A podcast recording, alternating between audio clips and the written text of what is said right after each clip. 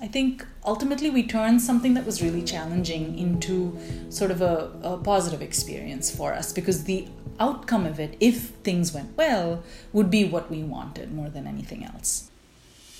Welcome to my show, Big Little Choices. I'm Shri, and my show is about the amazing women and especially moms that all of us are surrounded with. Each episode will feature a mom that I admire and someone who has made a bold and unconventional choice because it's what's best for her and her family. This show is also about building community, so you can hear stories from others like yourself and sometimes very much unlike yourself and feel empowered to make choices that are right for you. I hope you enjoy the show. My guest today, Madhavi, is a close friend and someone I've drawn a lot of inspiration from over the course of our friendship. Madhavi grew up as an only child in Bangalore, India, and despite coming from a family of doctors, decided to come to the US and study graphic design. And although it was a decision that she had made for herself, there was a certain amount of hesitation about making that move. Funnily, the hesitation was more on my end because I was scared to leave home. But I think my dad recognized that for the career path that I had chosen, my options were quite limited in India, and he wanted me to go to one of the best schools. And I had gotten in on my own merit with my own hard work, and so he actually pushed me to come to the point where I didn't want to leave, didn't want to go to the airport. He packed my bags and drove me there and said, You're going to go, life's going to be great, and we're just a phone call away. And if you ever feel like it's too much, you can always come back home. And so that gave me the courage I needed to leave. So, despite growing up in one of India's most cosmopolitan cities, Madhavi was pretty enamored by everything she saw in art school. She found the way people expressed themselves through their clothes, art, and music almost like a new form of urban tribalism. And as a result, this experience not only informed her career path, but was also a big influence in how she shaped her own identity. Following art school, Madhavi was fortunate to quickly get a break in the design world. One of the most supportive people that I ever met, and she's my mentor to this day. She gave me a job a week after I graduated. I basically did, I was her understudy, and I did all of her design work. Um, she was the brains, I was the hands. I mean, we were a phenomenal team, and we worked together for a year and a half. And then she moved out of the country and left me with all her clients. So overnight, yeah, overnight I had my own design practice with clients like the Slanted Door, and the Jewish Film Festival and SF MoMA. I mean, I would have never been able to build this kind of client list myself. And it's because she trusted my design sensibility and my work. Um, and I was so grateful to her for that. So I got my feet wet running my own studio for about three years. And at that point, um, you know, my life in the United States had sort of come to a standstill. And I made one big decision in my life at that point. So in 2008, I had actually gone to India on vacation, and it was during that time that I had a really deep conversation with my dad and expressed to him that I wanted to spend more time with my parents because it had been eight years since I left home, and I felt like my connection to them was sort of frayed, and I, you know. And so, um, and uh, like I mentioned, things in, in San Francisco were seeming to be a little bit at a standstill. So I just came back, packed my bags, said goodbye to everyone, had maybe 10 farewell parties, and left and moved back to India. Madhavi found her way back to Bangalore and had a wonderful experience. She had a few high profile design clients, reconnected with old school friends, and got to spend time with her parents. And the bonus was getting back in touch with her high school sweetheart and now husband Abhi. Abhi at this time was in California, and so Madhavi made her way back to San Francisco once again. A couple of years in, they started exploring the idea of starting a family. Abhi and I had been married for about three years, and neither of us had, in the beginning, started out the marriage with the burning desire to have kids. I think we both valued our lives and our careers and our friends.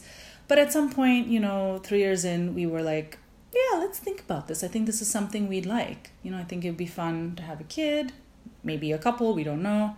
Um, and so we started exploring it. And at that time, I, um, you know, did what most women would do: go to the doctor and get myself checked out to make sure that everything was in working order.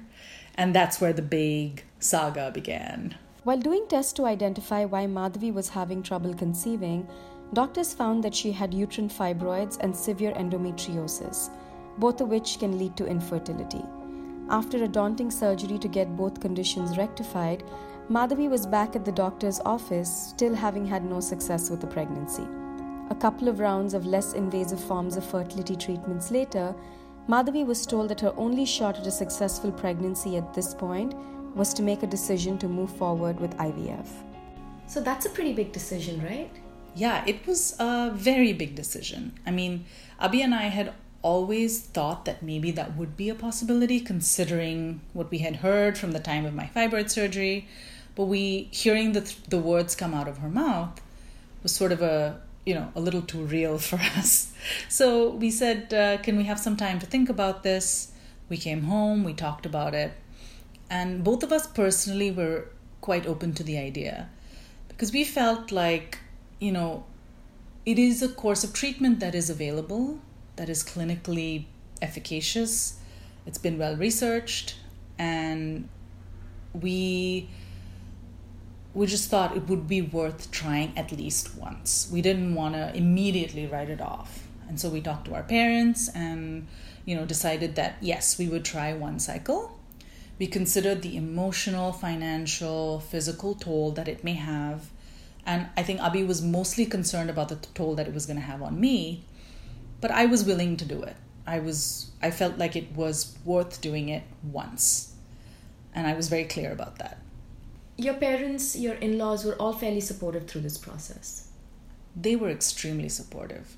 My parents both being medical practitioners, I think have always been very open about our bodies, about you know stuff that we go through, and any chronic condition that I may have had, or any you know I've very openly discussed it not just with my mother but my father as well. So we discussed this with them, and um, all they wanted to know was, are we in good hands?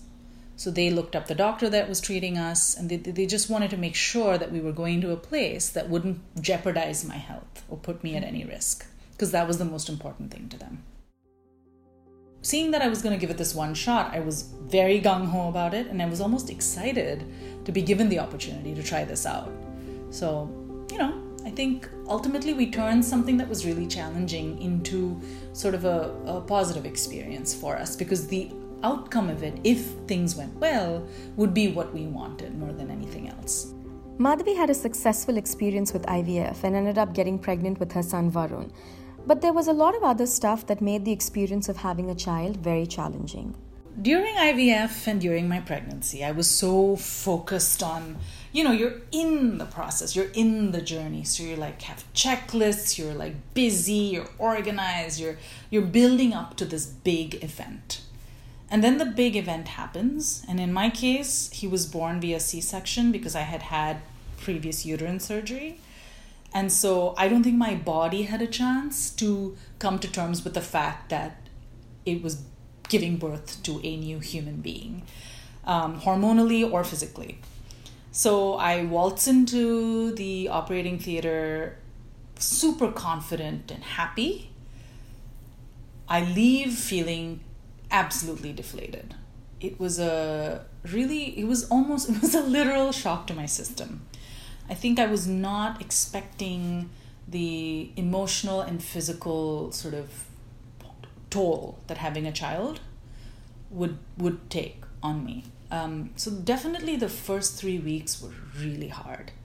And I think every new mother will go through this. Not every. There are some really lucky new mothers who don't go through this, but I think most most new mothers that I've talked to have found those first few weeks to just be, you know, uh, really kind of very challenging. So there's also the, the added challenge of breastfeeding and this, the pressures that people put on you to sort of feed your child a certain way. And for a lot of women it is just not possible. And there's so much stigma associated with that. And you're feeling bad enough you know as it is. Mm-hmm. and then there's this added pressure. So i come home and i feel lost and i feel like i've lost my sense of self and my identity. Um, it was really rough. As madhavi said for many women, including myself, postpartum can be a really challenging experience. From high expectations we set for ourselves to wanting to conform to societal norms, be it on breastfeeding, sleep training, or lack of self care, the months and sometimes years following the baby's birth can be incredibly hard and frustrating. Madhavi shared what helped her get through this tough stage. I mean, the silliest things actually. Um, asking my dad if I could drink a glass of wine and him saying, Yeah, go for it, was probably the first fun thing that I did uh-huh. after my kid was born. Um, going for walks, starting to feel normal again. And I actually started working part time when he was six weeks old because my mom was in town. And for me, work was sort of a release. It just felt like I was getting my life back. And it was so important for me to stay in touch with what I was doing as far as my career goes and with the people around me. And I think that's really refreshing to hear because I think as new moms, we're expected to conform to a certain sort of stereotype, right? But I think it's also interesting to hear your perspective where you equally wanted to take care of yourself while you were taking care of your child. Yeah, I think my mental state and stress level being low and my mental state being good were probably far more important for my child than just fulfilling some obligation of spending X number of months or X number of hours with him. So I trust my mother completely. And so I knew he was in the most capable hands. I mean, she raised me, so, you know.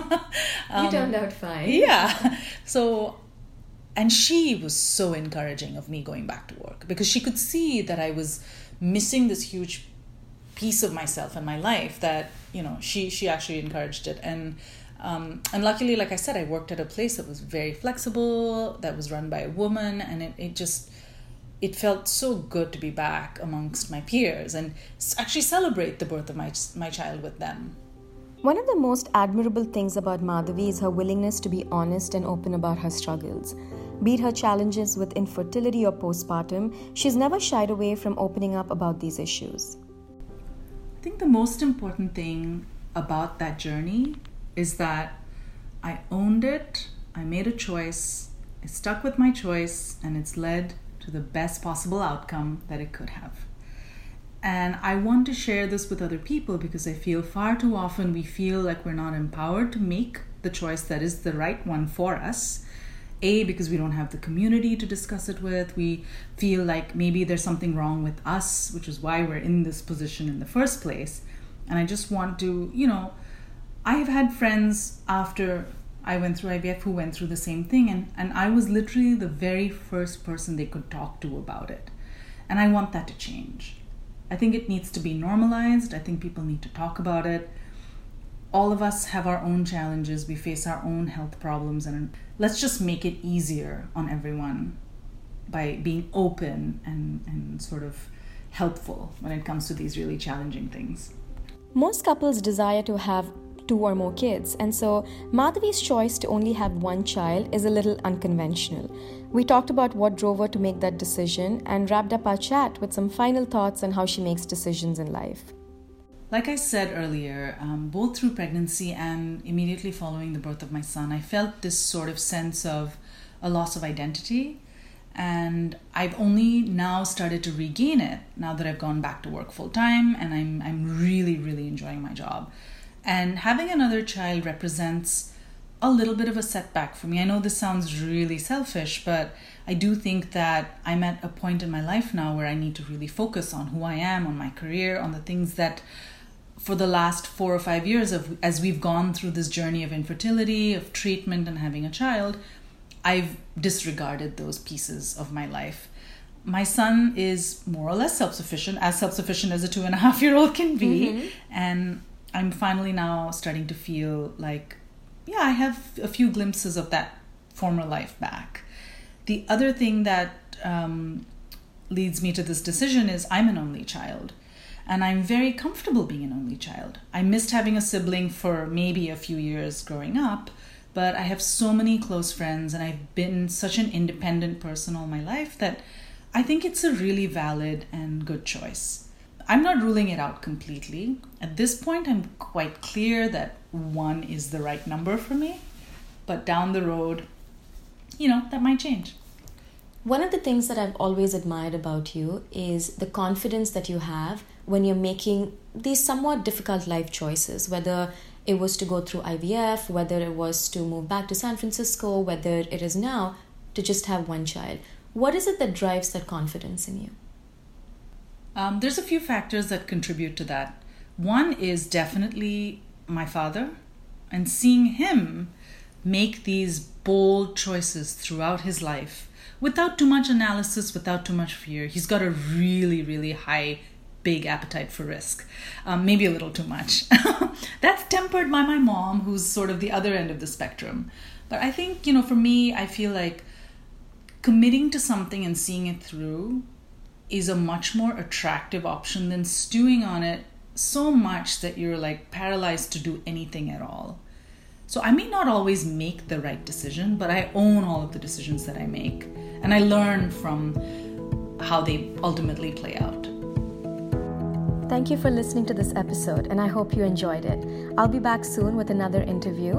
And until then, if you have any feedback or comments on the kinds of choices you want to hear more about, let me know.